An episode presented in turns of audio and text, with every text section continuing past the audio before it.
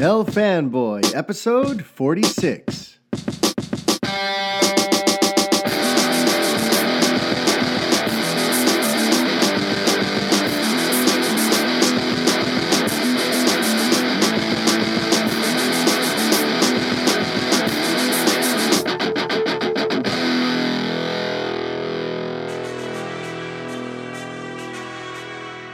Hi, everybody. Mario Francisco Robles, MFR, here with you, and this is the 46th edition of the El Fanboy Podcast. How is everybody doing out there?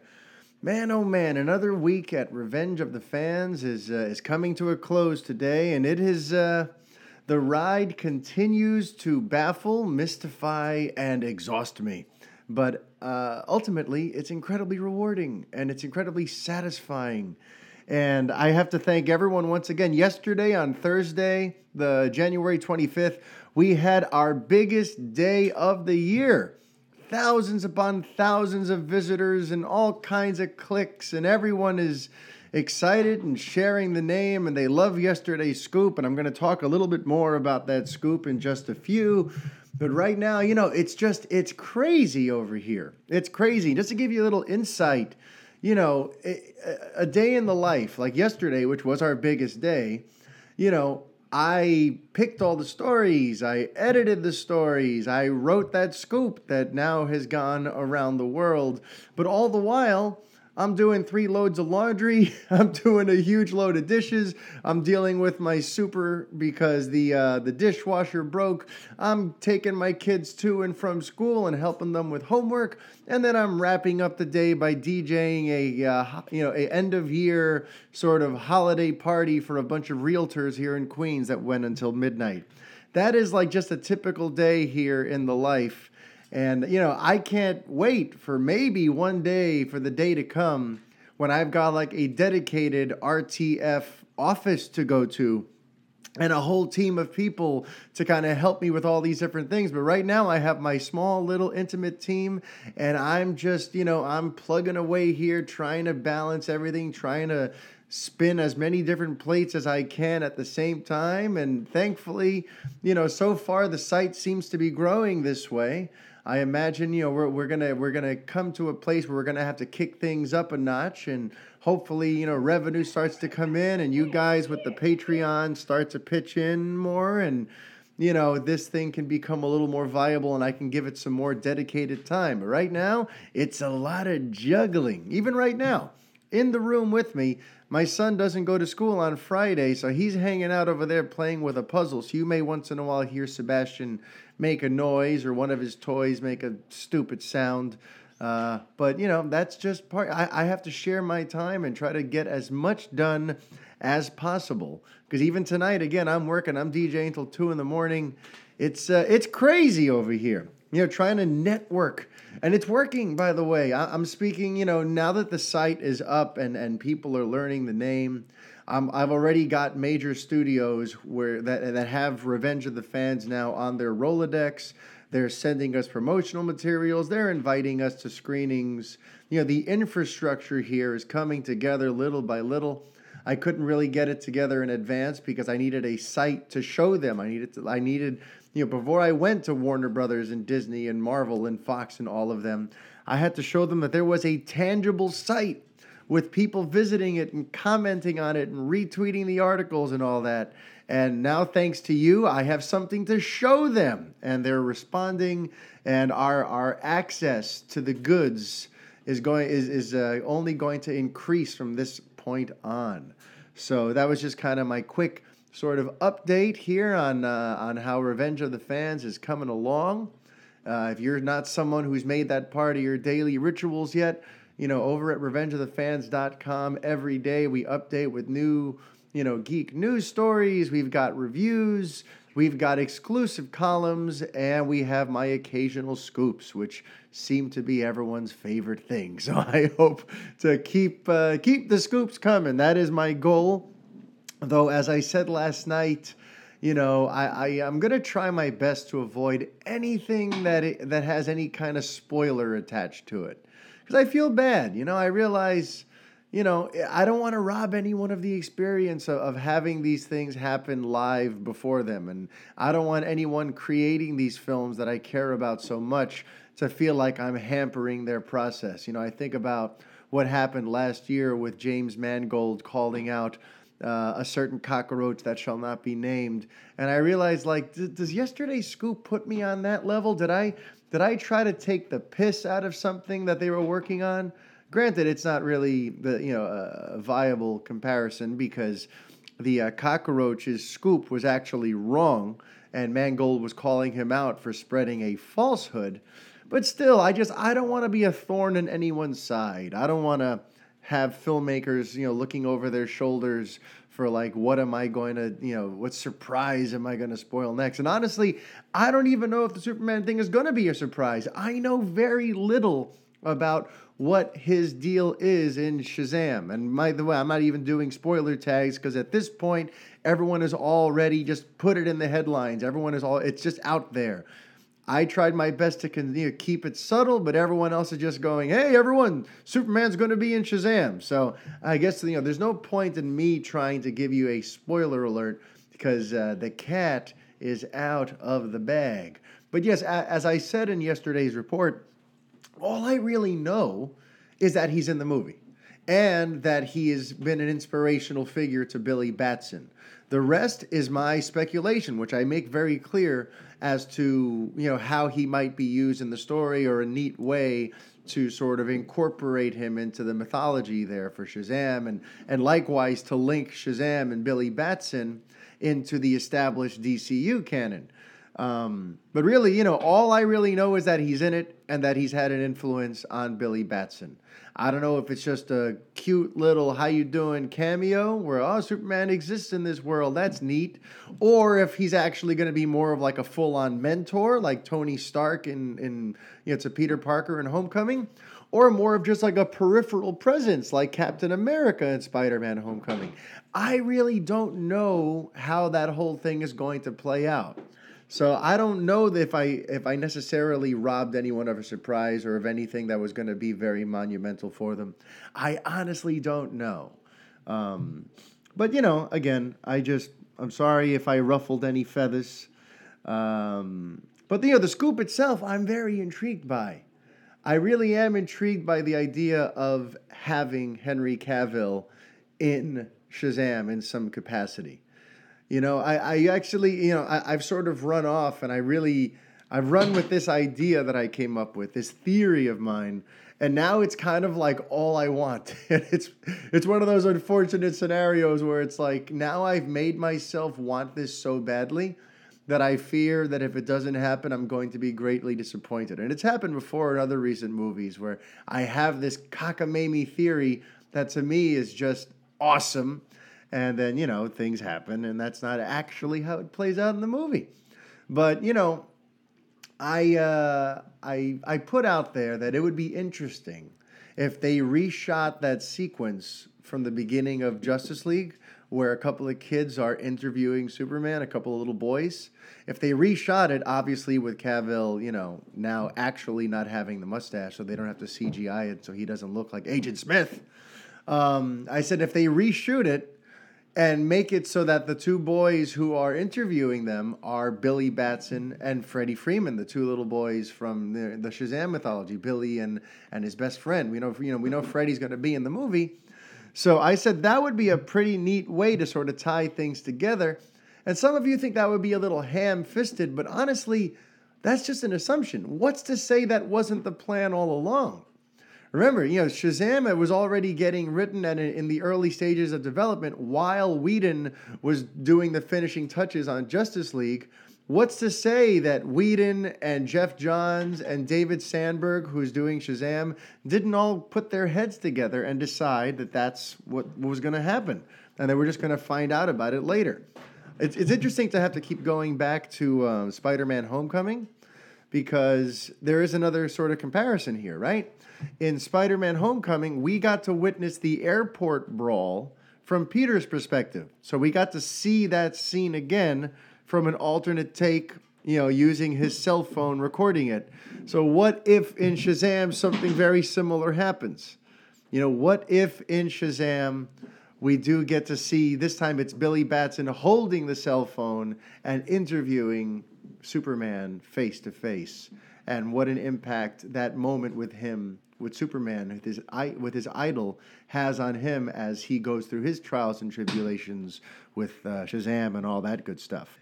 And honestly, this you know, with the with regard to the scene itself, because it, it's been the cause for a lot of sort of polarizing, sort of split responses.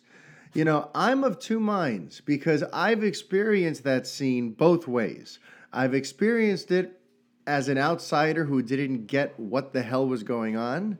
And then I've experienced it again as someone who was clued into what they were going for and now I find it like very sort of heartfelt and monumental and sort of an emotional scene. Because I'll be the first to admit it. The first time I saw Justice League, that scene happened, and I was left scratching my head about a number of things. I was scratching my head about how could this be the first shot of the movie with this terrible CGI? Who approved of this nonsense with his upper lip? It looks horrible. How, how, how couldn't they have disguised this better? So I was, you know, I was mystified by how that could happen on a technical level. And I also just like the meaning of the scene didn't I didn't get it. I just didn't get it. With the whole thing with it leading to the boy asking Superman, you know, what do you love most about Earth? And him looking off and seeming like he didn't know what to say I think I missed the grin at the end. Because to me, I took it like, oh, he can't think of something that he likes about Earth. Like, I, I, I swear, I missed it. It just went over my head, and I remember just thinking, whoa, what is going on here? Um, but then the second time around, you know, by that point, someone had mentioned that what you know what's actually going on is he can't figure out one clear answer because he just loves the earth so much. He loves the earth and its people and being a symbol of hope and all these all this so much that he can't even he can't even pinpoint one. And when you view it through that vantage point and you see that that hopeful grin at the end of it, you realize, oh, that is like a very beautiful altruistic Superman moment happening there. That he just so loves us that he can't even find just one thing to say. It would, it would probably take forever for him to answer that question. So, having experienced the scene both ways, I totally get why there's a split because if you're not really, you know, if you're distracted by the upper lip, and if you're, you know, if you're not really, you know, cl- dialed into that subtle little grin there at the end and and the implications of all that, then I could see why that scene is a giant, what the hell are we looking at type of situation. But if you are dialed into it and you do pick up on it, it's extraordinarily emotional. Or at least, you know, it's a very sort of, um, how should I put it? It's very sentimental. And it's very, very Superman, if you ask me. Um, I even had Brett tell me, you know, over on the Revengers, you know, he was telling me how like that scene basically sold him on the movie, you know, because he, you know, he got something out of Batman v Superman, but he didn't really love it, and he loved Man of Steel, but for him that moment was the most like Superman moment he had seen from these recent D- DC movies in a while, and it got him excited for the rest of the movie. So it, it, had quite a different impact on him than it did on me, and I honestly have a whole new respect for that moment. So perhaps getting to revisit it in Shazam, and maybe this time it won't cut off because remember in the movie they cut it off, but maybe what he says to Billy in the remainder of that scene is part of what puts him on the path where he, you know, it just, I think it could be really meaningful and very sweet. And I honestly do not understand the hate. And thankfully, the hate is in the minority in terms of most people are very excited about this idea. Not even necessarily just the uh, my little theory about the cell phone scene, but in general, most people are ecstatic at the idea that Superman will appear in Shazam. They see it as fitting. They see it as it's going to do wonders for both characters because we're going to get to see Superman being that inspirational, you know, iconic hero who inspires hope in others and and make and brings out the best in them. And it's also going to give you, you know, more of a you're going to relate to Shazam more because a lot of us grew up loving and idolizing Superman. We could put ourselves in the shoes of being that little boy who sees Superman on TV and, and plays with the action figures and looks at him as this awe inspiring being of, for truth, justice, and the American way. Now you can understand Billy Batson because honestly, remember, Shazam is more of a niche character. A lot of people don't know a lot about Shazam. Even the director, David Sandberg, I remember reading few, an interview a few months back that he didn't know much about him until he got the job and he started doing research, and that's where his love affair came from. So you got to understand, a lot of people, are, I don't know a lot about Shazam. You know, I'm someone who loves DC and has followed Superman and Batman and, and all the different movies and cartoons as much as I can over the course of the last 30 years and I know next to nothing about Shazam. To me, Shazam is the guy you get to play as when you're player two on the 80s Superman arcade game. You know what I mean? He's just the he's the Superman with the white cape, the sort of knockoff guy. The the the most access I've had to him that I've I've explored is the way he's he he is in Kingdom Come, which I love, and in that cartoon with uh, him and Superman and Black Adam. I saw that. But honestly, I don't know a lot about Shazam, and I feel like most people don't either. So having Superman in there, who is a beloved and sort of mainstream iconic figure, I think will help draw more attention to Shazam, make Billy more relatable, and I think it. I just think it works. I just think it works but there is this vocal minority. Isn't there always a vocal minority? I guess I shouldn't hate on them because I'm like the vocal minority when it comes to Star Wars The Last Jedi. But there's this vocal minority of people who hate this idea and who think it's a terrible, terrible move and it's a total betrayal of what DC should be doing right now. And later today, I think I'm going to be recording a vlog with uh, with Bill Jett Ramey of Batman on Film because he's one of those haters and he wants to have me on his vlog today to discuss my scoop and I guess to defend my stance. Because honestly, I feel like unless we find out exactly what's going on, it's too soon to judge. We don't know how he's going to be used. If it really is just like a, you know, sort of passing cameo, just a general implication that Henry Cavill's Superman is part of this world, I do not see the harm in it. All I see are the positives. But some people are jumping to assumptions. Oh, he's going to hijack the movie. He's going to steal the spotlight from Shazam.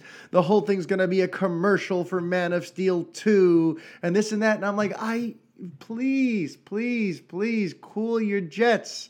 No, you know, uh, no pun intended, although that does work. I think I'm going to use that cool your jets line on Jett on the vlog later because I'm a dork like that.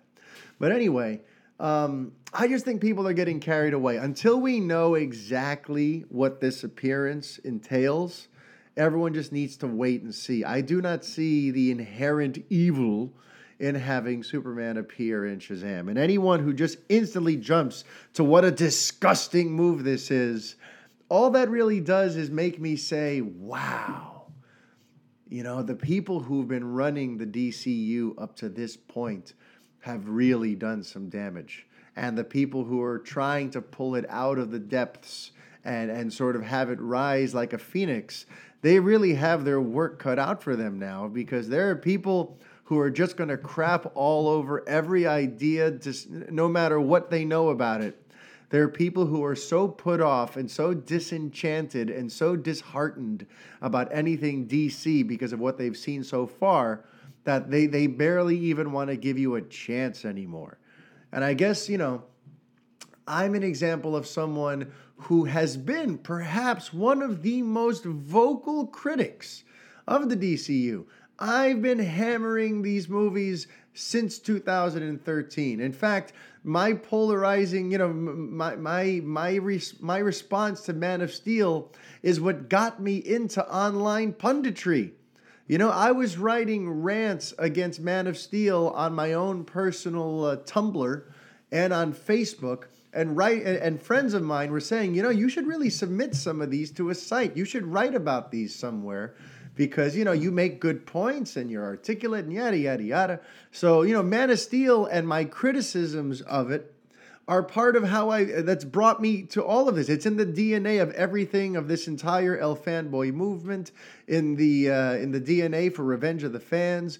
A lot of it stems from how hard I've been on the DCU, and yet here I am as one of the few people who's very hopeful about the future. So how does that work?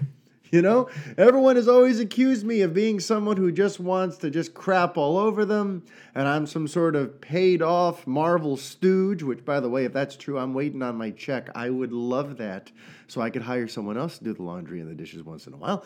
But, you know, I've been accused of all these things, and in all honesty, I'm a, I'm a champion for DC. And now that I see what they're doing, I'm very I'm very excited about the future and it just it, it makes me sad to see people crap all over anything like this Shazam story yesterday because it just shows that that's how defensive and bitter and spiteful people have become when it comes to DCU because of some unfortunate decisions that have been made. Um, and you know, I want to address something. Aaron Verola, my boy, my longtime supporter, and, and, and he's, you know, he contributed the very first Revenger vlog on the site, and he's been on the El Fanboy podcast before to talk Star Wars. And dude, you're awesome. But you, yesterday you brought up something about, you know, how, uh, things you like you, you basically sort of crapped on this idea talking about the fact that that scene in Justice League didn't ring true, that it was totally ham-fisted and contrived because it doesn't jive with what we've seen in previous Henry Cavill Superman performances in Man of Steel and Batman v Superman. But listen, I think you're missing the point on something, or at least I, I kind of want you to think about this differently. And yes, I'm speaking to Verola directly, but also anyone who's in general worried about how they're going to retcon and readjust and move forward, considering some of the questionable decisions that have brought us to this point. And that is, we're dealing with comic book movies, which are based on, wait for it, comic books. And in the comic book medium, it is very, very common for them to sort of readjust and retcon and move things along and reboot as they go. It happens all the time. There are different continuities where we're supposed to understand, oh, okay, this is slightly, okay, they're going a different way with it now. Oh, okay, this reset that. Oh, this is this. You know, in the comic book world, we're used to the fact that different storytellers get to tell their stories different ways. And while they have to stick to certain key fundamental bullet points, you know, they can tweak the depictions of these characters. I remember the very first time I ever started collecting comic books, which is not something I've done a great deal of in my life, it was in the aftermath of the death of Superman. My father had gotten me the collected works you know, of the death of Superman, where they took all the comics and put them into one volume. So I he got me that for Christmas, and that got me enthused about Superman comics in general. So from the return of Superman onward, I started collecting them every week. And I took note of something even back then. I think I must have been 10 or 11. There was like an interesting thing going on where like four different publishing houses, it seems like, I don't know if I'm using the right term, but four different companies were taking turns adding new entries into the Superman story. So in other words, like one week's issue would be made would be called The Adventures of Superman. Next week issue would be Action Comics Superman. Then the next one would be Superman Man of Steel, let's say. Like I'm forgetting what the four of them were, but the point was there were like four different creative teams that putting out issues of the same story you know, of in terms of like the same continued story. They, they, they kept on you know passing the baton to one another, and telling you know, telling new entries in the same overall arcing story but each company kind of got to do things that they, like they drew him a little differently. Sometimes the tone was a little bit different. I remember in action comics the artist there used to draw him almost looking like a middle-aged man like he had this hyper detailed quasi realistic style. And i'm like wow superman looks like he's 45 in this comic then the next one, he looks back to being 30 because someone else is drawing him closer to like a young Christopher Reeve. And of course, they all have the same long hair. They're all t- telling the same story. but there, there's a little bit of creative leeway there in terms of depicting the, the tone and the general feel of the books. And I feel like something like that is happening now in the DCU. You see it right there with Wonder Woman. You see it with the way that she was introduced one way in BVS. Then in Wonder Woman, they sort of retconned some elements of that. Then in Justice League, they kind of walked it back. And I know that that's inconsistent storytelling, but the point is, with Geoff Johns now creatively helping things out, I think he's trying to bring forth the idea that you can't be too precious about the details. That we're we're kind of moving into uncharted territory now. With these shared universes based on comic book properties, you kind of have to adapt some of the comic book sensibility along with them. And in the comic book world, the different writers are allowed to kind of put their own stamp and emphasize and de emphasize certain things about the characters as they see fit while they're telling the stories. So if you're going to hold these DC movies as like, just ironclad pieces of canon and every every little idiosyncrasy that that that contradicts one another is going to throw you off entirely then i guess you're in for a bumpy ride but if you're someone who's going to look at this as a comic book fan and see, like, you know what, I haven't really liked what you know Goyer, Nolan, and Snyder cooked up for Man of Steel. I didn't really like what Snyder and Terrio cooked up for Batman v Superman. But you know what? I actually did like what Terrio and Whedon came up with for Justice League, I'm not saying I did like him. I'm just saying I'm just, I'm just spitballing. You know, you you should be able to look at these and then go, all right, well, I want to see what the next team is going to do with him. And if that's too much to ask, if that is a bridge too far for you to cross, listen, I get it. But that's the only way you're going to get to enjoy these movies ever again, if you even want to give them a chance again. Because they're not going to do a hard reboot. They're never going to be able to go back and fix the canon and make all the adjustments from the beginning. And they're not going to just hit the reset button and recast everyone and start a whole new continuity. continuity. None of that's happening. All you can do is make do with what's actually on the horizon. And what's on the horizon is a course correction. It's it's somehow they're they're, they're going to have Clark Kent in the next one, and they're going to somehow maybe half-heartedly address the fact that he's seemingly back from the dead after what uh, you know Zack Snyder did to him at the end of Batman v Superman, having giving him an open casket funeral and a headline that says Clark Kent is dead instead of just doing what the comic books did and said that Clark Kent went missing. Um, you know they're going to retcon that, and you just got to be okay with it because you know, that's the only way we're going to pull ourselves out of this hole. They're not going to reboot, so they just have to creatively pick and choose what you know, each team that gets these characters is going to have to decide what they're going to keep, what they're not going to keep. It's it's almost kind of like what Fox has done with the X-Men movies where the canon is very questionable. Where if you know it doesn't hold up to scrutiny at all, where like, oh wait a minute, this contradicts that and that. You know, you just got to go into these and enjoy the movies.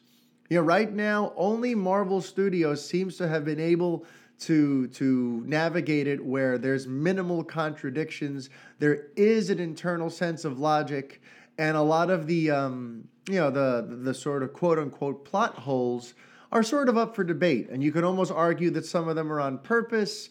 You could argue, you know, the, you know, but by and large, the Marvel Cinematic Universe is the first of its kind to really try to make this tried and true, logical, organic piece of canon that everyone adheres to. Everyone else, you know, there's uh, there's wiggle room there. So if you, as a fan, need to open up that wiggle room in your head if you're going to try to enjoy these movies. If you're not, and if you've checked out, then listen, I get it. I'm sorry to hear that. I feel genuine sadness that the DC fandom has become so fractured and so hurt over what's gone on in the last few years. But I, for one, cannot wait to see what the next teams in charge of these wonderful mythical characters does with them next. And the last thing I'll say before we move on from this topic is that anyone who thinks that the Superman and Shazam situation is somehow a betrayal of what they said to Vulture a few months ago about how they're going to loosen up the connectivity and move each character off onto his own island and blah, blah, blah. Remember, Their their their example for that is Wonder Woman. Wonder Woman is their template moving forward. And in Wonder Woman, there were a couple of references to the shared world. You know, she mentions Bruce Wayne. You know, like the, the, the, the beginning and the end both include references to Ben Affleck's Bruce Wayne. We know that it's tied in to BVS and you know the, the, the, first scene and that the latter scene was sort of leading us into how she you know she's going to reconnect with him for Justice League. You know that there was an acknowledgement of the shared world, but the shared world didn't really affect the story itself. It was just something that was there, it was acknowledged. So if Wonder Woman is the template, if Superman's presence is similar in that sort of scope, where, okay, maybe Billy meets him in the opening scene and we see the impact he's had on him, and then maybe at the end, Superman flies by and gives him a wave and says, Good job, kid, and keeps flying. I'm just making that last part up. That's probably a little too heavy handed. But, you know, it, it, the point is if he's just sort of lightly there just to make his presence felt, but he doesn't really impact the core story at all, then that that is proof that that is the direction they're going in and it is not a betrayal of the idea that they're going to loosen up the shared universe okay? So these two ideas do not contradict one another. Don't jump to conclusions. We don't know how superman is going to be used in shazam. But okay moving right along to the other captain marvel uh, you know, yesterday there was a lot of a lot of fuss, a lot of chatter because some some spy pics from uh, Captain Marvel hit the web. Uh, it's it's our first look at Brie Larson in the costume, and there have been a few different comments about the costumes. A lot of comments about her '90s Rachel uh, from Friends hairstyle.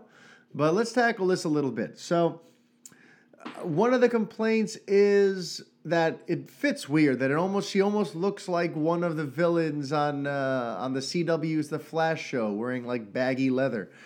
Remember, folks, these kinds of photos have come out before, and there's usually more to the story, and they and they usually don't end up looking that way in the finished product. I remember these same things were said about Tom Holland's Peter Parker in Spider Man Homecoming, where there were pictures of him wearing a very baggy, unimpressive looking suit. There was also same thing back when, when uh, Captain America Civil War came out. We, well, not when it came out, when it was getting filmed, there were shots of Black Panther shooting that, that rooftop action sequence, and the stunt double, or maybe it was Chadwick Boseman, was wearing a very sort of baggy version of the costume and it looked really crappy. And people were like, How can this be? And it's like, listen, it, it it's not B. That's not what's happening. I'm certain, just based on their track record, that the suit will look really good on her in the movie. That's just, you know, we have no reason based on 10 years of movies now we have no reason to doubt Marvel when it comes to the costumes. Even when they're not exact replicas of the comic book suits, they're usually still, you can still categorize them as ripped from the comics. They don't shy away from big, bold colors and capes and great craziness. You know, they, they, they didn't go the Bryan Singer route and put everyone in black leather. You know, they didn't try to adapt these to make them look quote unquote cool they tend to stick to the comic book origins. So anyone worried that like why did Marvel take such liberties with the suit? I think you're missing it, and I think you're just looking to piss and moan about something. And maybe you have an ulterior motive. But really, based on the pictures, there's nothing to be worried about in terms of how the suit fits. Now, let's talk about the color a little bit because I think that is more of a plot detail, not a not really a, a sort of you know, they're, they're taking creative liberties. I think it's a plot detail. And I was thinking about what what longtime listener Alex Mendoza tweeted at me the other day. This this idea of uh, of uh, the Skrulls. You know, you know how the Skrulls can can take on the forms of other people. And uh, you know, I, I want to do it justice. I'm, I'm going to pull up his tweet. And all right, here it is. I've got it for you. He sent me the following question. Well, he sent it to the Revenge of the Fans official Twitter handle. Uh, he said, Do you think that Captain Marvel will begin the next phase storyline with Secret Invasion? And that this may be the out for some of the original Avengers, like, say, Tony Stark was a Skrull the whole time? I responded, You may very well be onto something. It wouldn't be Tony, but a swerve like that, I believe, is on the horizon. Alex then wrote back, Yay, I figured that's why it's set in the 90s, giving the Skrulls a few years to embed themselves within the MCU. I also think that the first Illuminati storyline will be adapted to explain how the Infinity Gems are dealt with, especially now that Disney has the Fox IPs. So now, first of all, thanks for sending in the questions and the feedback there, Alex. It's always a pleasure to chat with you.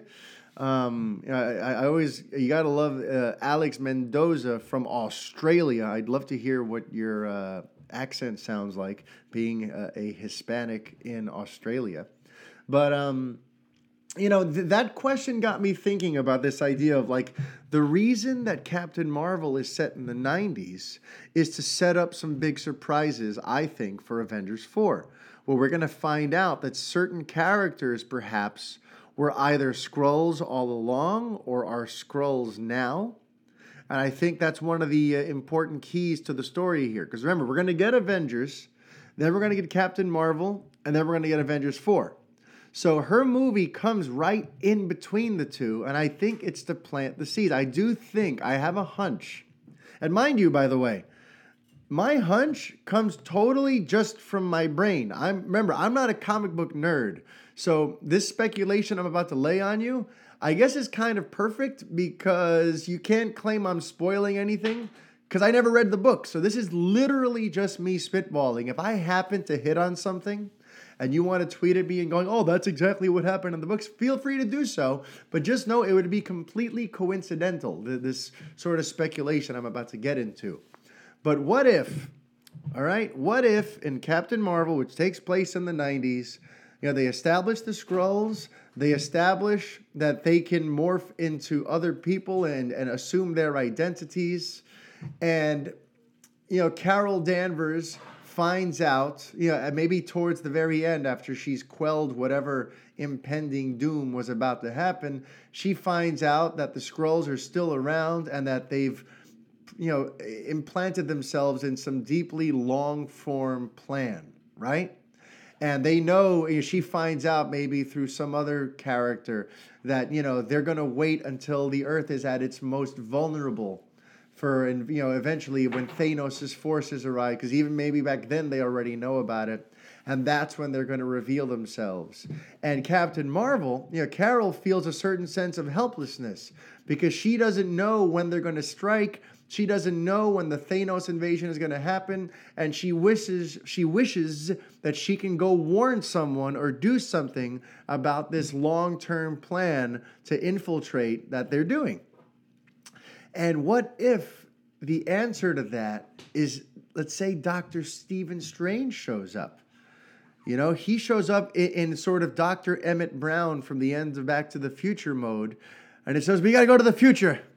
it's it's it's your kids. Something's got to be done about your kids. Okay, not about that part, obviously, but he comes from the future, and he pulls her in to the present day continuity as Captain Marvel comes to an end on a bit of a cliffhanger, because now he's going to bring her into the fray because the Skrulls have you know are, are making their presence felt in the in the current day timeline, and when we come to the present day we find out maybe that there is a Skrull version of Captain Marvel that she has to deal with, and that's why she has that green suit.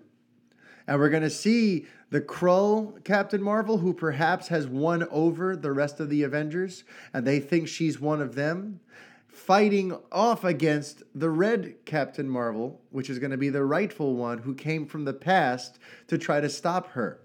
You know, I, I listen. Like I said, this is all just me having fun with what Alex said and with what little I know about these books and about the stories they try to tell. I know that for a while there's been talk that the reason they don't want to reveal the title for Avengers 4 is because it would be a spoiler.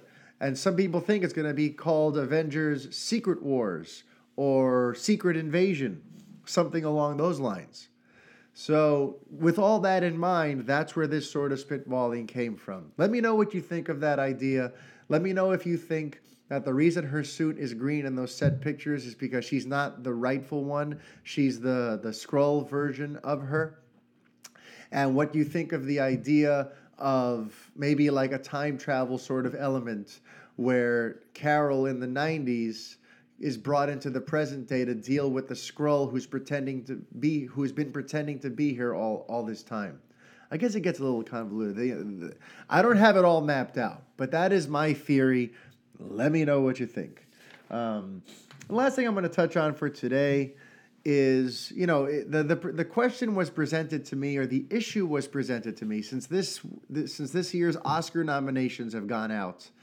Uh, you know, there's once again uh, a big lamentable fact that Latin Latinos, Hispanics are very sort of underrepresented this year and you know it, it's uh it's a you know it's it's a trend that's been going on for a while and it's it is a frequent topic of conversation and you know I I I I have been known to get fired up in the past when people like John Leguizamo come out and make some really truly salient points. Um, but you know what? I don't know what it is. If, if, in this particular instance, I'm being more of an optimist. Maybe like it is in the DCU right now. I, I'm optimistic and maybe I'm the sole voice of optimism these days, but for me, rather than focus on the fact that there are not a ton of Hispanic nominees and that you know this award season is you know already in full swing and it looks like you know Hispanics are not going to get a huge uh, you know a, a huge spotlight, I'd instead like to focus on the simple fact that The Shape of Water is the biggest movie this year right now. It's got 13 nominations. It's, you know, critics love it, fans love it, people speak of it in amazing terms. It is the big buzzed about movie coming into the Academy Awards, and it's directed by a Mexican, Mr. Guillermo del Toro. To me, that's what I choose to focus on. You know, I know that it would be nice if more Hispanics were acknowledged for their hard work but right now, the mere fact that the big movie comes from the creative mind of a Mexican filmmaker of Del Toro's caliber. You know, this is coming after years of Mexicans taking home the, the, the best director trophies for years now with Alfonso Cuaron and with uh, Iñárritu, uh, Iñárritu Gonzalez. Um, you know, they and you have uh, Lubezki, the uh, the cinematographer, taking home all these awards you know, I choose to focus on that. Um, and I realize, you know, I, I don't know. I, I, I guess my situation is sort of unique in that while I value it and I respect it and I understand the need for it and, and why it is that it's important to other people, you know, I personally have never had an issue with representation. It's just not something that has ever really impacted or affected me in any real way. I don't know. Yeah, I can't necessarily say why. I don't know necessarily why, but I think it stems from the fact that I my, my nature, the way I was raised, is to be a very empathetic person. I don't know what it is. I'm very, it, for me, it is very, very easy to slip myself in and out of the shoes of others. Doesn't matter if they look like me or not, if they're the same gender as me, the same age as me you know, I can relate to a 15 year old white girl just as easily as I can relate to uh, an African American gay man. You know, I, am able, if the writing is good, if the art is good, if I'm engaged in the story, I don't really care what color your skin is or what you've got between your legs or where you come from or what you're about. I can relate to you. I can have things about you speak to me on a deeper level and inspire me in my day to day life. I, you know, I, I just it's it's something that has just always come naturally to me. I, I've been known to start like sobbing over stories that have to do with strangers, people I don't even know, people I have nothing to do with, who don't look like me, who live in another part of the state as I do, people I've never dealt with in my life. I hear their stories and I put myself in their shoes so seamlessly that I'm overcome by their tragic circumstances. And I'm not saying that makes me special in any way, but I'm saying I think it's the fact that I am an empath in that way, that the representation issue for me has always just kind of gone over my head. because to me, I don't need to see a Hispanic on the screen to feel like you know something about me is being put out there or there or like there's something for me to sink my teeth into. Do i think it's awesome? Yeah. Are you kidding? It's always cool to see like oh i look at that. She's doing well for herself. That's exciting. Or oh this guy got this party. Good to see him moving on up in the world. And i'll always be a, cha- a champion for those kinds of things. But i don't personally feel like i have an invested horse in the race because just me speaking from my own personal perspective the issue of representation hasn't had much of an impact on my life. And I've never felt like I was left lacking for anything. So when this topic came up again about, you know, now that the award nominations are out and that things were so, you know, kind of scant on the Hispanic front, I'm still just all about the fact that Guillermo del Toro he directed the big movie this year, and it looks like you know he may walk away with the best director trophy, which, by the way, he totally deserves. You know, I told you guys, The Shape of Water is a magnificent film. It's just beautifully done.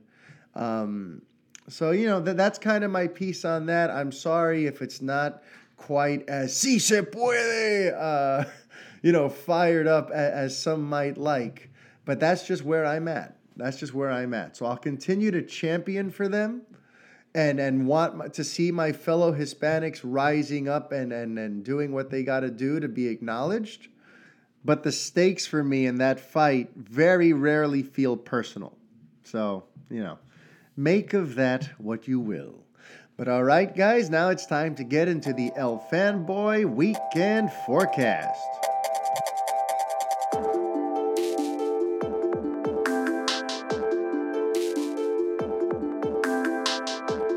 Time to take a look at the weekend's new releases, see how they're doing, how they're projected to do, what the critics are saying, and maybe try to figure out how you should spend your multiplex dollars this week. So this week the the big one is Maze Runner: The Death Cure, the latest installment in the Maze Runner series. Honestly, I don't even know is this the second or the third or the 17th? I have no idea.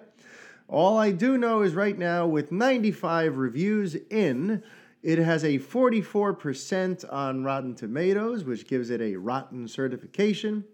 Uh, the critics' consensus is Maze Runner The Death Cure may offer closure to fans of the franchise, but for anyone who hasn't already been hooked, this bloated final installment is best left unseen.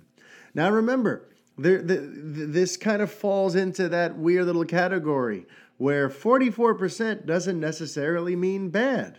As I've been saying since forever, and you might be rolling your eyes, but for those of you, I do have new listeners now. So for those of y'all who haven't heard me say this before, 44% is, is very close to 50, which means it's like a 50 50 proposition. Half the people who saw it liked it, half the people who saw it didn't like it.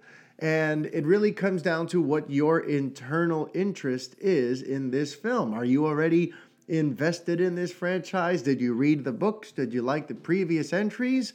Then you know what? Chances are you'll be part of the uh, 50% who did enjoy it, the 44% who did enjoy it. So go give it a chance. You know, to me, that's always the big issue here with Rotten Tomatoes, tomatoes, where they call anything rotten that's below a 60, I believe, and that's not fair because anything in the mid 40s to 50s up to 60 is really just a it's a split. It's a split decision. So how can you go ahead and say it's a bad movie? You know i think that's just they really need to put out like a third certification like ripe. Something something that covers these middle of the road movies so that it, every, it can't just be black and white where only 40% of your movies can be considered positive and 60 the other 60% is considered negative don't know if I said that right, but you know what I mean. So Maze Runner, 44%. Critics weren't too hot on it, but if you like the movies in general, if you're if you're a fan of that, it sounds like you might want to give it a chance. The other big one is Hostiles, which has been around, or Hostels, has already been out for five weeks. It's the Christian Bale uh, Western But now it's about to get the big bump up. That's right. It's going from 119 theaters to 2,800 theaters. So Hostels is going into wide release. The Scott Cooper directed Western is said to be fairly phenomenal by some people. But still, let's look at the actual critic consensus. Um, with 145 reviews tallied, it is considered fresh. It's got a 71%. Um, but honestly, yeah, that's a little tepid. 71% means, all right, you know, most people liked it, but, you know, it doesn't seem like people were very in love with this film. But let's see. The critics' consensus is Hostiles benefits from stunning visuals and a solid central performance from Christian Bale, both of which help elevate its uneven story. So, you know, it sounds like if you're into westerns, if you're into Christian Bale, this thing will be up your alley. But similar to last week when a new movie got me thinking about an old one and led me to that week's uh, referral, same thing's happening here. I see hostiles, hostiles coming out. I don't know how to say it. I'm just going to keep going around and saying it however the hell I want. Um, Hostiles is a Western and it stars Christian Bale. But rather than wanting to see Hostiles, Hostiles, I want you to go check out 310 to Yuma. And the reason I think 310 to Yuma would be awesome for you, amongst many reasons, is that yes, it's a Western. Yes, it stars Christian Bale, but it's directed by James Mangold. Yes, the very same James Mangold who gave us that marvelous Logan movie last year and who also did a pretty good job on The Wolverine before that. And in general, as a director who I want to, I expect great things from. I feel like he's finally broken into the full on mainstream now that he's been nominated for Best Adapted Screenplay for Logan. And with Logan being such a widely loved film, I think James Mangold is here to stay, and I cannot wait to see what he does next. But yes, I would say check out 310 to Yuma. That 2007 film has Christian Bale and Russell Crowe. It's a remake, but it's a phenomenal remake. And it's, in for my money, one of the best modern westerns of the last 20 years. So if you don't want to check out Hostiles, Hostiles, um, I I crack myself up too much. I think I'm tired. I've been I think I've been sleeping like four hours a night since the site launched. So don't mind me if I'm a little um a little goofy. But yes, uh, my recommendation this week is 310 to Yuma. The other the other releases are just a you know a few indie films that you've probably not heard of. There's one called Please Stand By with Dakota Fanning, which has 64% on the Rotten Tomatoes. There is American Folk, which is going into wide release. Uh, it looks like it's about folks. Uh, it stars a bunch of people I've never heard of, but it's got an, uh, a tomato meter rating of 75%. But mind you, there are only 12 reviews tallied. So, like, again, this is a little, little movie. Um, so I don't know if it's on your radar. I'm not saying you shouldn't support little movies, but I've never heard of any of these, so I can't really, you know, uh, cheerlead for any of them. And then the, the, the, the final of the new releases is a film called Like Me, which currently stands at 67%. It's also only been reviewed by 15 people, so it's hard to say whether or not the film's any good or, or offer any real consensus on the matter. In terms of the box office, it looks like Jumanji is finally going to get kicked out of the top spot. That's right. Deadline is projecting that the the Dwayne Johnson monolith, the mammoth Jumanji Welcome to the Jungle is going to dip down to second place this weekend. It's going to cool 25%, pulling in an estimated 14 to 15 million because the top spot is going to go to Maze Runner, shockingly. Right now it says, you know, Fox is hoping for $20 million. Others think it could go as high as $23 million. It had a you know it had a decent Thursday night preview showing of 1.5 million. In terms of its predecessors, you know the first Maze Runner had gotten 1.1 million, and then a couple you know a year later, Maze Runner: The Scorch Trials went up to 1.7 million. So this is right in between that. Yesterday it made 1.5. So they are anticipating that Maze Runner will will will take the weekend. Um, and that seems like a fairly safe bet. You know, the Jumanji made around 20 last year, uh, last year, last week. And, you know, it, there's no way you can repeat that. So it's going to have to go into the mid to lower teens. And with Maze Runner, you know, taking over a bunch of screens and having its own built in following, I don't think it's a stretch to say that it's taking first place. In terms of like third and fourth, it looks like it's going to be, you know, the, the same holdovers from last week. You know, unless Hostiles does much better than anyone anticipates, you know, it looks like 12 Strong and Den of Thieves are going to be jockeying for the third and fourth position. Um, so I guess, you know, we'll have to find out on Tuesday on the Revengers podcast when we do the sort of wraparound on this report and find out how these movies actually did. But all right, folks, that does it for this week's El Fanboy podcast. Just a reminder that your referral of the week is 310 to Yuma. Just a reminder to keep checking revengeofthefans.com for all of your latest news and reviews and bochinche and scoops.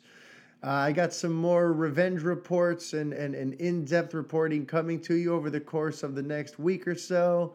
Uh, of course, I'm always on the hunt for scoops, so I will try to keep doing you proud. And also, if you want to support the effort, please, please, please go like us on the Twitter which is at Revenge OT Fans. And also, you know, the Patreon page is still open. You know, even though it's no longer for El Fanboy, it is for Revenge of the Fans. I do hope that you guys will consider continuing to donate and to donate if you haven't yet. Because right now, you know, we're trying to avoid the ad the ads as much as possible but you know we got to start making some money on the site. I know we're only two weeks in. I'm not complaining that we're not making money. It's an it's like any small business. We're going to be operating at a loss for a while. But the patreon pledges really help. They really encourage us. And they you know we want this to feel like a place for you a sounding board for you. We had chris lisanti uh, publish a column this week we had Aaron Verola publish a vlog last week. I'm going to be reaching out to someone else this week and try to get them to contribute something on Monday. I want Revenge of the Fans to be your sounding board and your home. And, you know, that's why you know the, the crowdfunding element is important. We want you guys to feel like you're invested in this. You are part of this team. And you know, going on Patreon and becoming a, an official Revenger uh, you know, is a great way to do that. And, you know, we got your back, you got ours. Let's do this together. But all right, guys, until next week, adios.